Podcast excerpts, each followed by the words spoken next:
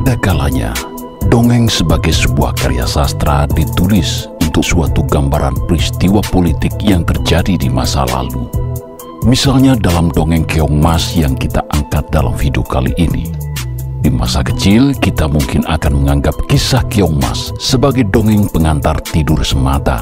Namun saat dewasa dan mulai tertarik dengan bidang sejarah maupun seni budaya, kita akan bisa memahami bahwa kisah ini sebenarnya adalah sebuah sanepan dari peristiwa politik pada kerajaan yang didirikan oleh Raja Airlangga, yakni Kerajaan Kauripan. Pada tahun 1042, Raja Airlangga berkehendak turun tahta dan menyerahkan kekuasaan pada putri mahkotanya. Raja Airlangga ingin beristirahat dan menjadi pertapa. Menurut prasasti Gandakuti, gelar kapanditaannya adalah Resi Aji Padukam Pungku Sang Pinaka Catraning Buana.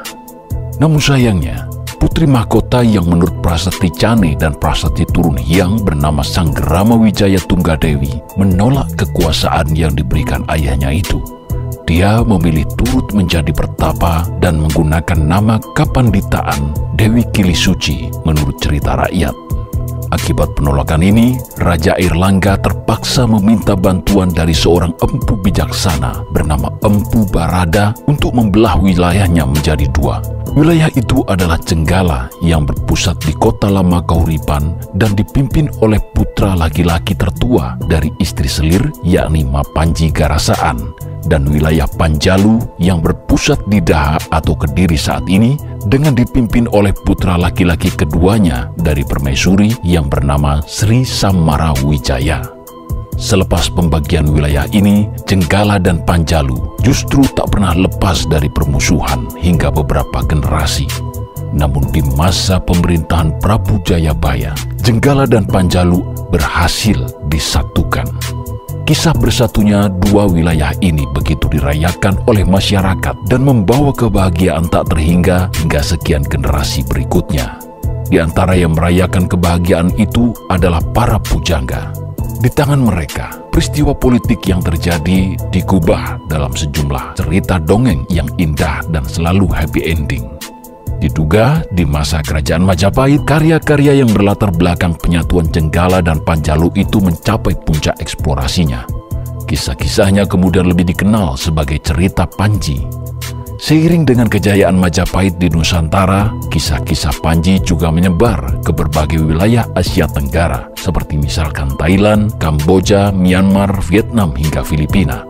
Karena itu tidak heran jika kemudian dijumpai kisah-kisah yang nyaris serupa di wilayah-wilayah tersebut. Hingga saat ini, sejumlah manuskrip kuno karya para leluhur kita terkait cerita Panji telah tercatat sebagai Memory of the World oleh UNESCO setelah melalui perjuangan panjang budayawan kelahiran Madura, Wardiman Joyonegoro, yang juga mantan Menteri Pendidikan Indonesia, termasuk yang memprakarsai perjuangan itu. Bekerja sama dengan sejumlah perpustakaan mancanegara yang menyimpan naskah-naskah kuno cerita Panji, pada akhirnya, bulan Oktober 2017, cerita Panji diakui oleh UNESCO sebagai Memory of the World. Sementara bagi yang ingin menyaksikan seperti apa manuskrip-manuskripnya, Anda bisa mengunjungi Perpustakaan Nasional Jakarta, di mana naskah-naskah cerita Panji tersimpan. Apa yang membuat cerita-cerita dongeng rakyat ini dinamakan cerita Panji adalah karena tokoh-tokoh utamanya menggunakan gelar Panji di depan namanya. Di sisi lain, cerita Panji juga memiliki banyak sequel. Satu tokoh melahirkan sejumlah versi cerita yang berbeda, meski kadang ada kemiripan dengan cerita yang lain. Misalkan dalam cerita Keong Mas dan cerita Andi-Andi Lumut yang kami siapkan untuk para pandemen jagat Mandala Pictures dalam versi dan format adaptasi di bulan ini. Selamat menyimak sajian dongeng rakyat Keong Mas berikut ini.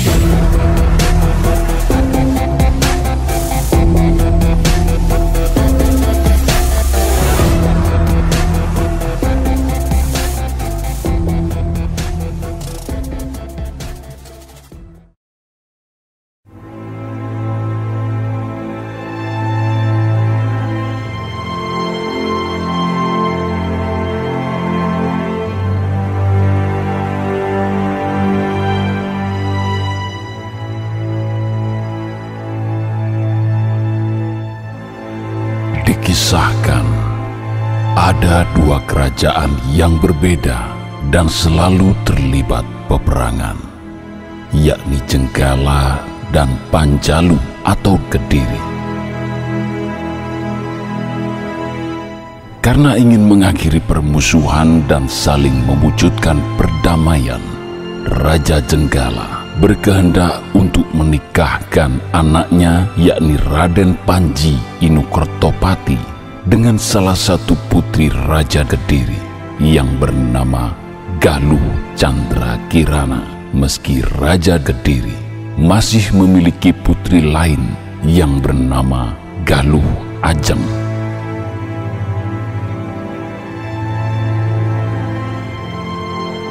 Dari atas singgasana kerajaan Jenggala, raja sekaligus sang ayah kemudian menawarkan pernikahan ini kepada Inu Kertopati.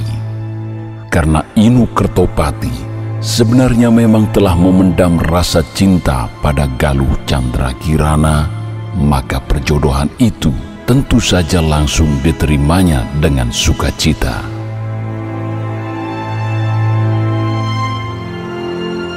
Sesudah Panji Inu Kertopati berkenan ditunangkan dengan Galuh Chandra Kirana, Raja Jenggala segera mengutus Panji Brajanata untuk mengantar Inu Kertopati melamar ke Kediri.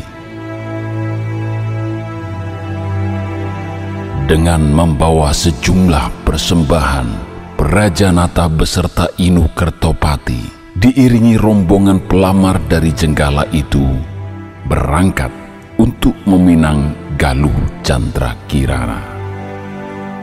Ketika waktu yang dirancanakan telah tiba, rombongan pelamar telah berkumpul di alun-alun sejak dini hari. Dengan kereta yang ditarik empat kuda, rombongan pelamar dari Jenggala dikawal satu pasukan prajurit berkuda bergerak menuju Kediri. Para kaula yang menyaksikan arah-arahan itu memberikan selamat kepada Panji Inu Kertopati yang duduk di kereta. Bila dilukiskan, Inu Kertopati yang duduk berdampingan dengan Brajanata itu serupa Batara Kamajaya dari kayangan Cakra Kembang yang turun ke dunia.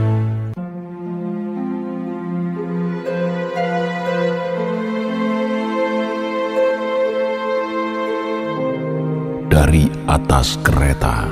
Panji Inu Kertopati terharu atas ucapan selamat dari para kaula jenggala. Sambil melambaikan tangan, Inu Kertopati memberikan senyuman ramah kepada para kaula. Bukan hanya kepada orang tua dan anak-anak muda, melainkan pula pada gadis-gadis yang dalam mimpi kecil mereka ingin menjadi pendamping hidup Sang Panji.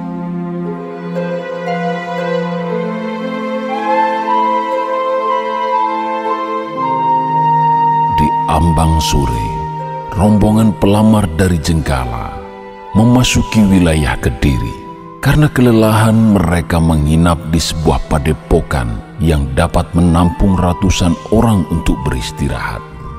Panji Inu Kertopati menemui seorang pendeta di padepokan itu. Oleh sang pendeta, Inu Kertopati diramal akan mendapat ujian dari Hyang Widiwasa sebelum pernikahannya dengan Galuh Chandra Kirana. Mendapat ramalan kurang baik dari sang pandita, Panji Inu Kertopati tidak menampakkan rasa duka di wajahnya. Inu Kertopati memahami di mana datangnya jodoh bagi manusia itu memang selalu didahului dengan ujian.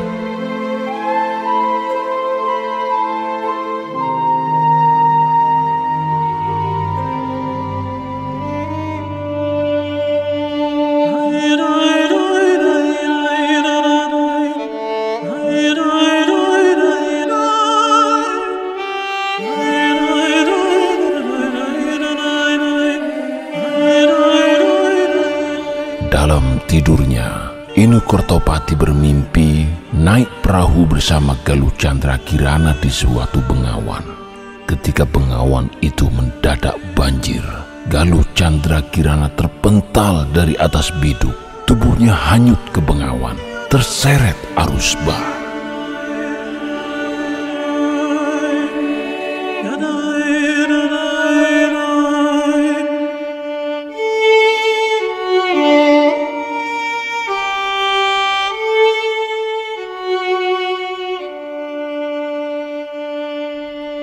Dalam istana, Raja Kediri duduk di atas singgasana, mempersiapkan hatinya untuk menyambut lamaran dari Panji Inukortopati kepada Galuh Chandra Kirana putrinya.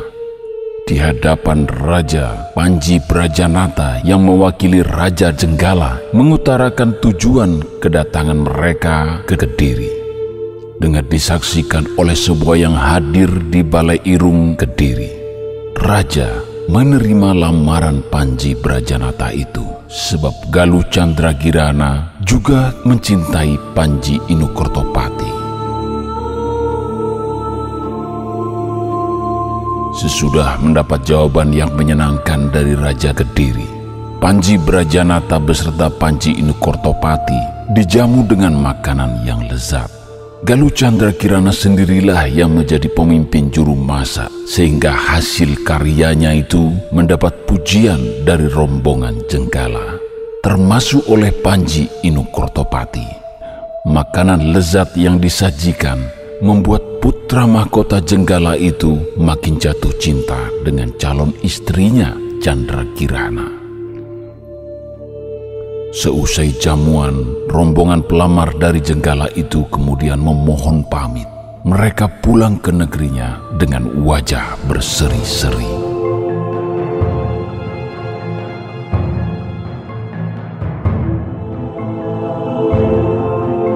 Sebenarnya, sejak pandangan pertama di Balai Irung Kediri, saudara Galuh Chandra Kirana, yakni Galuh Ajeng, merasa sangat tertarik dengan Panji Inukertopati. Karenanya dalam hati Galuh Ajeng tidak menghendaki terjadinya perkawinan antara Inukertopati dengan Galuh Chandra Kirana saudara tirinya itu. Galuh Ajeng sangat berkeinginan untuk dapat menikah dengan Inukertopati.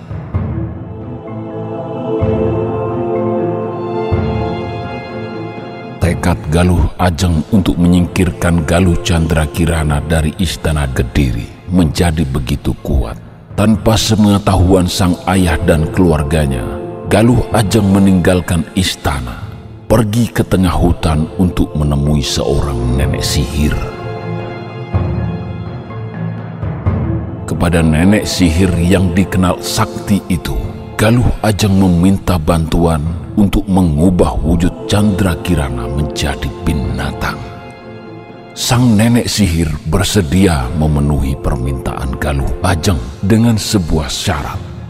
Selain wajib memberikan sekantong kepeng emas kepada nenek itu, Galuh Ajeng harus mengeluarkan Chandra Kirana dari istana, mengingat nenek itu tidak mampu menyihir Chandra Kirana selama dilindungi oleh tembok istana yang dilindungi dengan kekuatan gaib.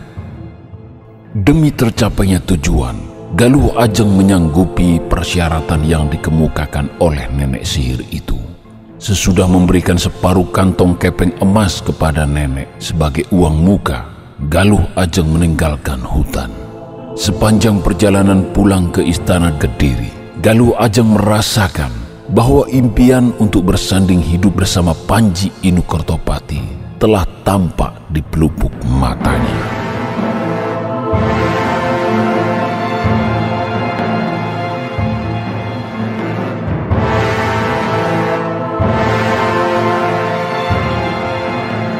Di istana, Galuh Ajeng menghadap ayahnya kepada Raja Gediri Galuh Ajeng menyampaikan laporan palsu tentang kejahatan Chandra Kirana kepada dirinya.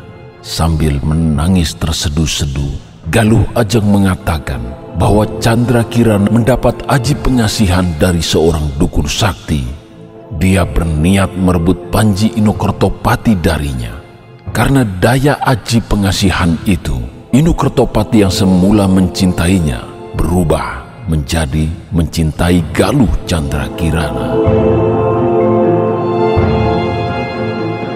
Entah karena pengaruh apa, Raja Kediri menjadi begitu percaya dengan laporan palsu Galuh Ajeng yang begitu meyakinkannya.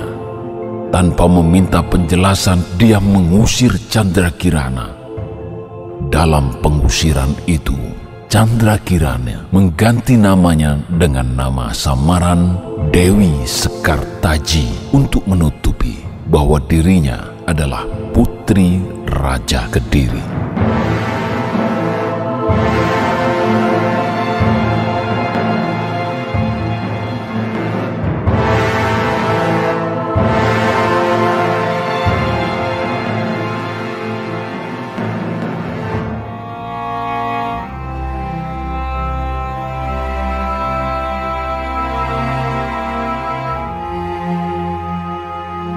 Pergilah Dewi Sekartaji dari istana tanpa pengawal.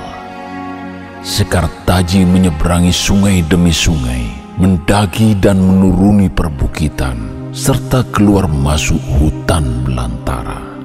Hingga ketika sampai di kaki gunung, Sekartaji tidak tahu bahwa dirinya telah diikuti oleh nenek sihir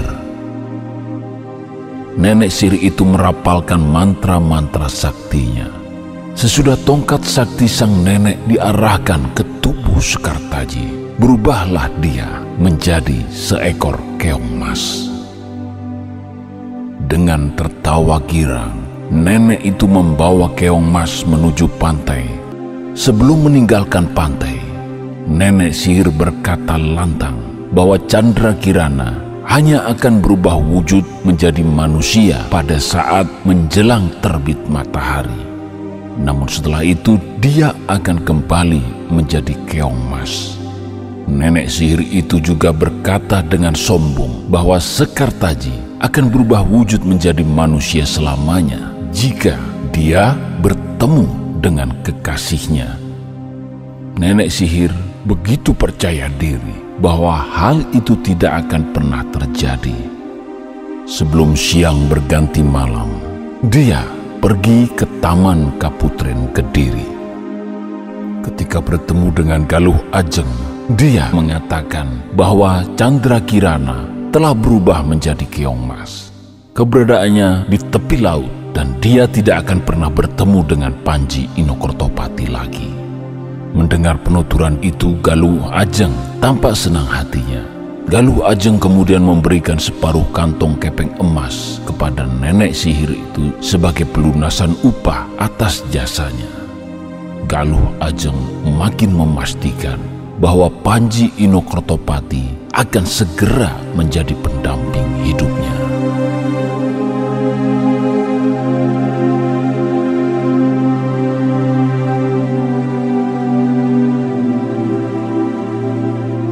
Berita tentang perginya Chandra Kirana yang diusir oleh ayahnya sendiri telah tersiar sampai ke negeri Jengkala. Karenanya Panji Inokortopati yang telah mendapat restu dari ayahnya segera meninggalkan istana. Dia menyamar dengan nama Ande-Ande Lumut agar tidak dikenali. Mencari Chandra Kirana dari kampung ke kampung, dari desa ke desa, dari bukit ke lembah, dari tengah hutan hingga kaki gunung yang ditumbuhi aneka pepohonan.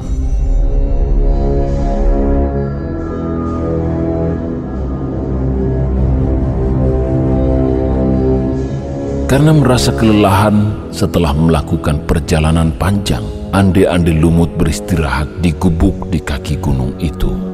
Sewaktu akan merebahkan tubuh di gubuk itu, Ande-ande lumut mendengar suara gagak yang hinggap di dahan pohon. Ande-ande lumut mendengar gagak itu berbicara layaknya manusia. Kepada ande-ande lumut, gagak itu mengabarkan bahwa orang yang dicarinya tengah tersesat di tengah hutan. Tanpa berpikir panjang, ande-ande lumut percaya dengan kata-kata gagak itu dan bergegas meninggalkan gubuk. Masuki hutan dengan pohon-pohon besar, mencari kekasih pujaan hatinya. Selepas kepergian ande-ande lumut, gagak aneh itu berubah wujud menjadi nenek sihir. Sang nenek sihir memang sengaja ingin menyesatkan ande-ande lumut ke tengah hutan sehingga antara ande-ande lumut dan Sekar Taji tidak akan pernah bertemu.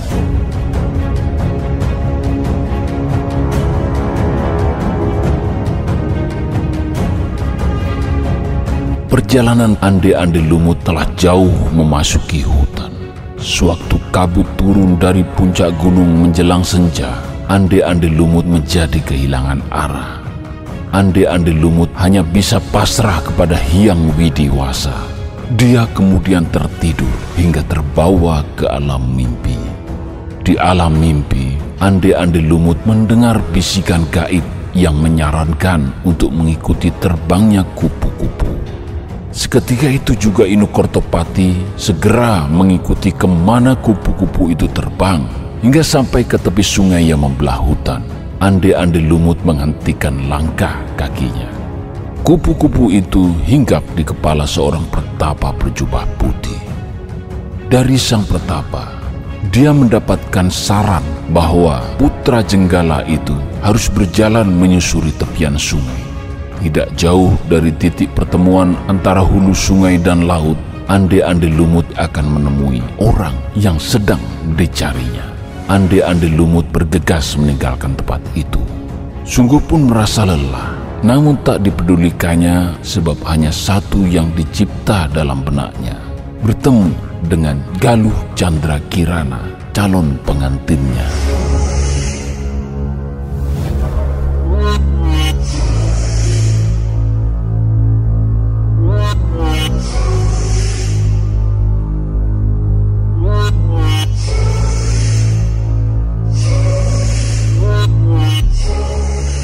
Hampir sebulan, seorang nenek yang tinggal sendirian di dekat pantai wilayah desa Dadapan tidak pernah mendapatkan ikan saat menjala.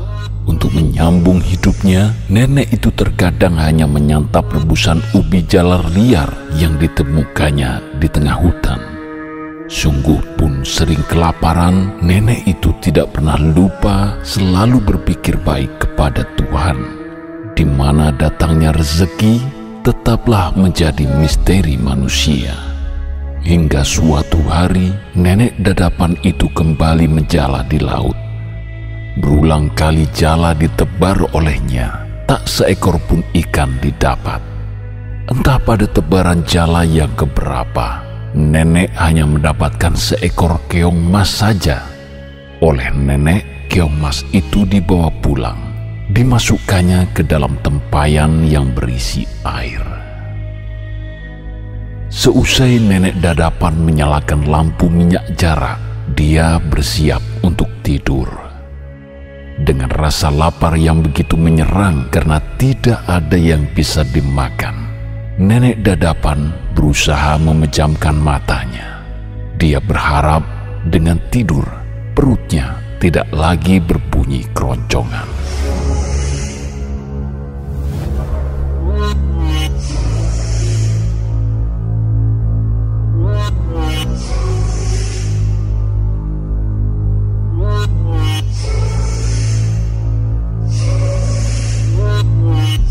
Ketika pagi tiba, nenek dadapan terbangun.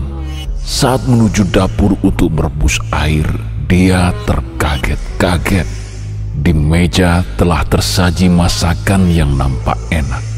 Meskipun dilanda keheranan yang amat sangat, nenek dadapan tak mampu berpikir panjang lagi. Dia harus segera menyantap makanan itu karena rasa lapar menjadi tak tertahankan lagi. Seusai makan, dia akan segera menjala ikan di pantai. Pasti setelah makan, tenaganya akan semakin bertambah.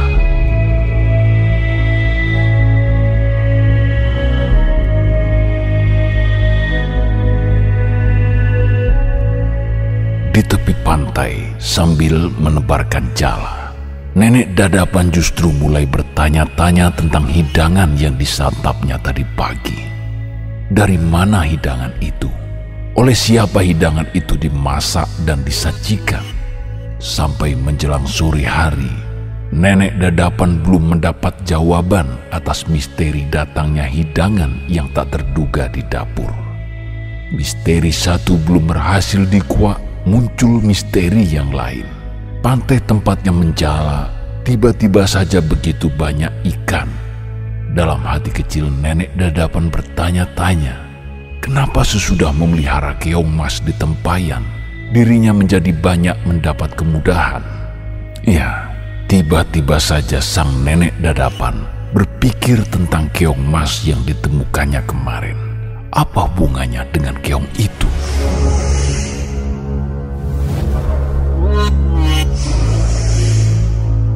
Sesampai di rumah, nenek dadapan langsung menuju dapur. Dibukanya tambir penutup tempayan. Dia melihat keong emas masih berada di dalam dasar tempayan dan tak menunjukkan tanda-tanda aneh dengan masih penuh rasa keheranan. Nenek dadapan kembali menutup tambir tempayan.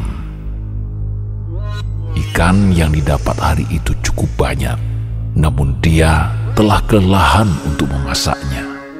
Nenek dadapan kemudian lebih memilih untuk beristirahat, berangkat tidur. Dalam tidurnya, sang nenek bermimpi memangku bulan. Bagi sebagian orang, Mimpi ini bertanda akan memperoleh keberuntungan. Namun keberuntungan macam apa yang menghampiri orang tua miskin yang tak punya sanak saudara sepertinya? Ya, mungkin sekedar hanya mimpi. Tapi nenek dadapan begitu menikmati keindahan mimpi itu.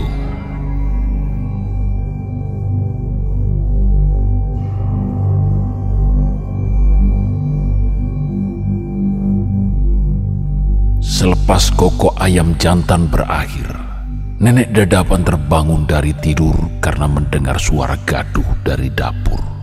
Hidungnya mencium aroma masakan yang sangat sedap. Dia lantas mengintip untuk mengetahui apa yang terjadi.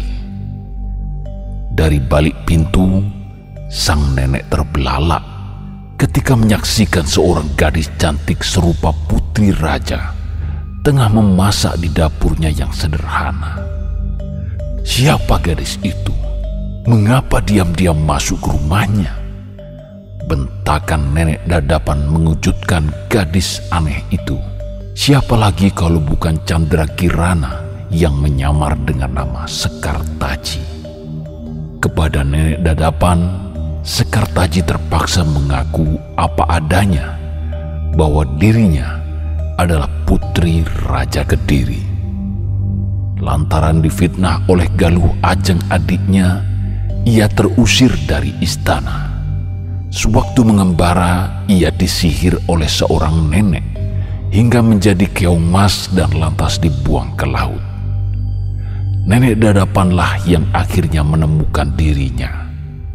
Maka sebagai tanda terima kasih, dia ingin memanfaatkan waktunya saat berubah menjadi manusia untuk memasak bagi nenek dadapan.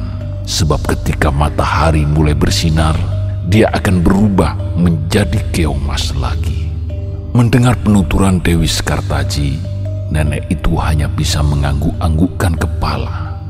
Sebelum nenek dadapan bertanya lebih jauh, matahari benar-benar telah terbit di ufuk timur. Sekartaji harus berubah menjadi keong mas lagi.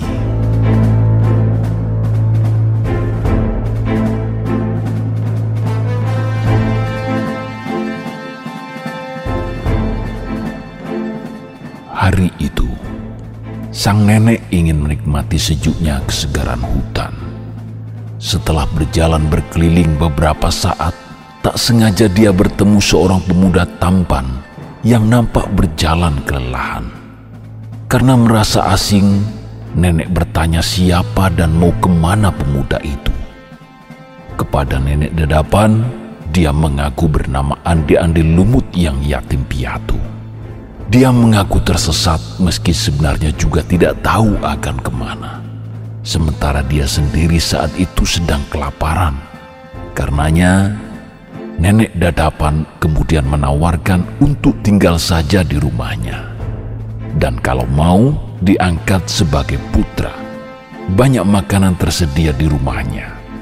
Inu Kertopati yang menyamar dengan nama Ande-Ande Lumut itu tak keberatan menerima tawaran sang nenek.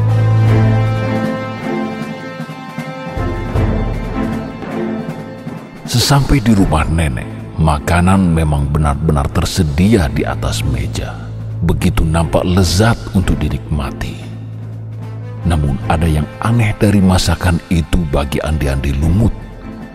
Rasa masakan itu sangat dikenalnya, seperti masakan Galuh Chandra Kirana Putri Daha itu memang pernah memasak untuk rombongan Jenggala saat perjamuan di Kediri.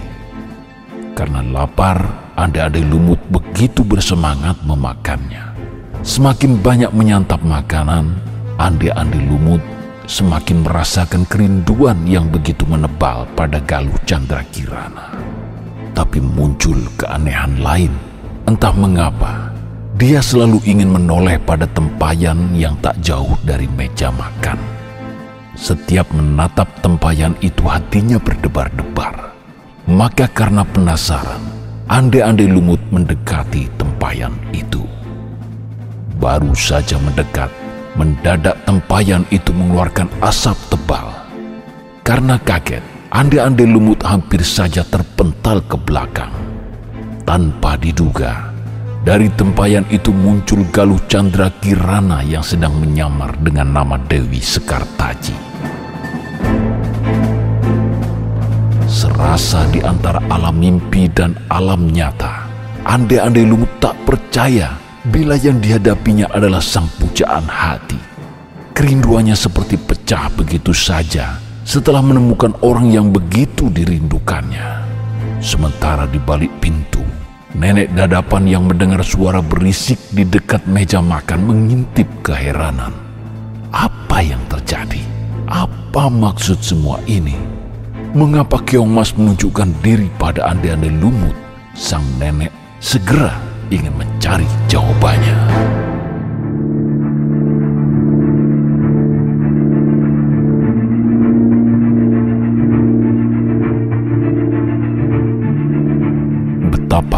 Ketakutan nenek dadapan.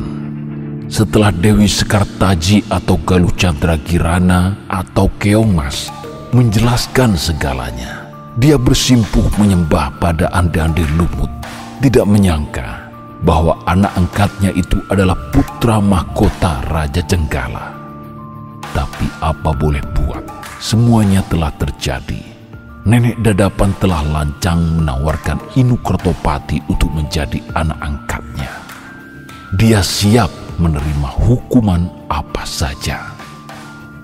Sebagai kesatria yang memiliki cinta kasih kepada sesama, Panji Inu Kertopati atau Ande-Ande Lumut hanya tersenyum mendengar perkataan nenek yang baik itu.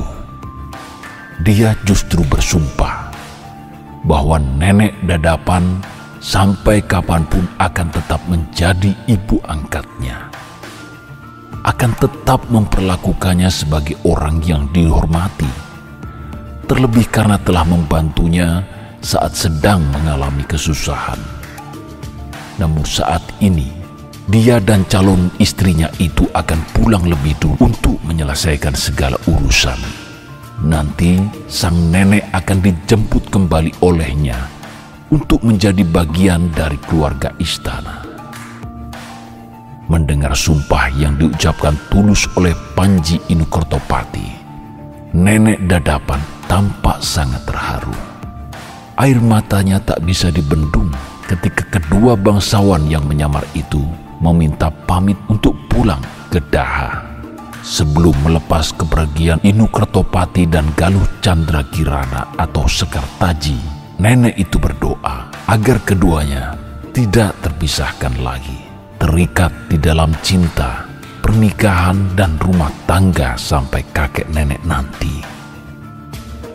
Sesudah mengucap terima kasih kepada nenek dadapan, Panji Inu Kertopati dan pasangannya meninggalkan desa dadapan mereka berjalan dengan penuh kebahagiaan.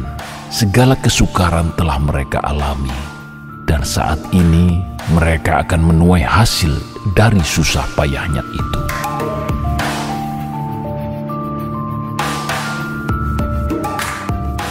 Sesampai di istana Kediri, Panji Inukertopati dan Galuh Chandra Kirana menghadap raja.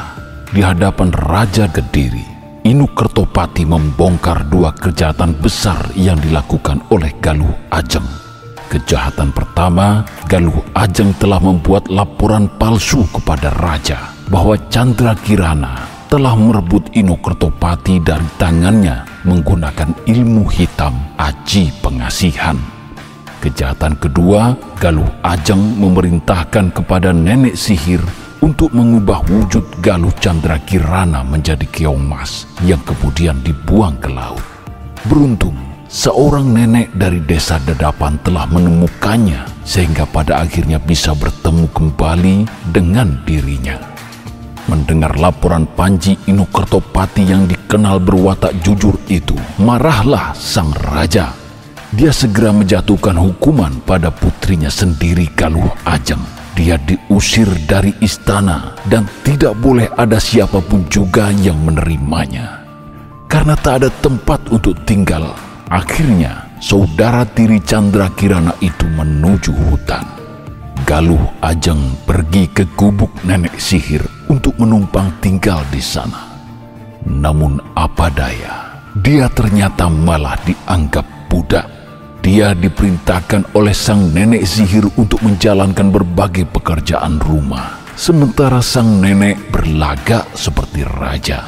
Tidak peduli seberapapun lelah Galuh Ajeng, sang nenek sihir tetap seenaknya menyuruh melakukan banyak pekerjaan. Galuh Ajeng begitu menyesali perbuatannya. Dia membayangkan keadaan di istana. Pastilah saat itu Panji Inu Kertopati telah menikah dengan Galuh Chandra Kirana. Hidup berbahagia. Pernikahan keduanya telah membuat kerajaan Kediri dan Jenggala bersatu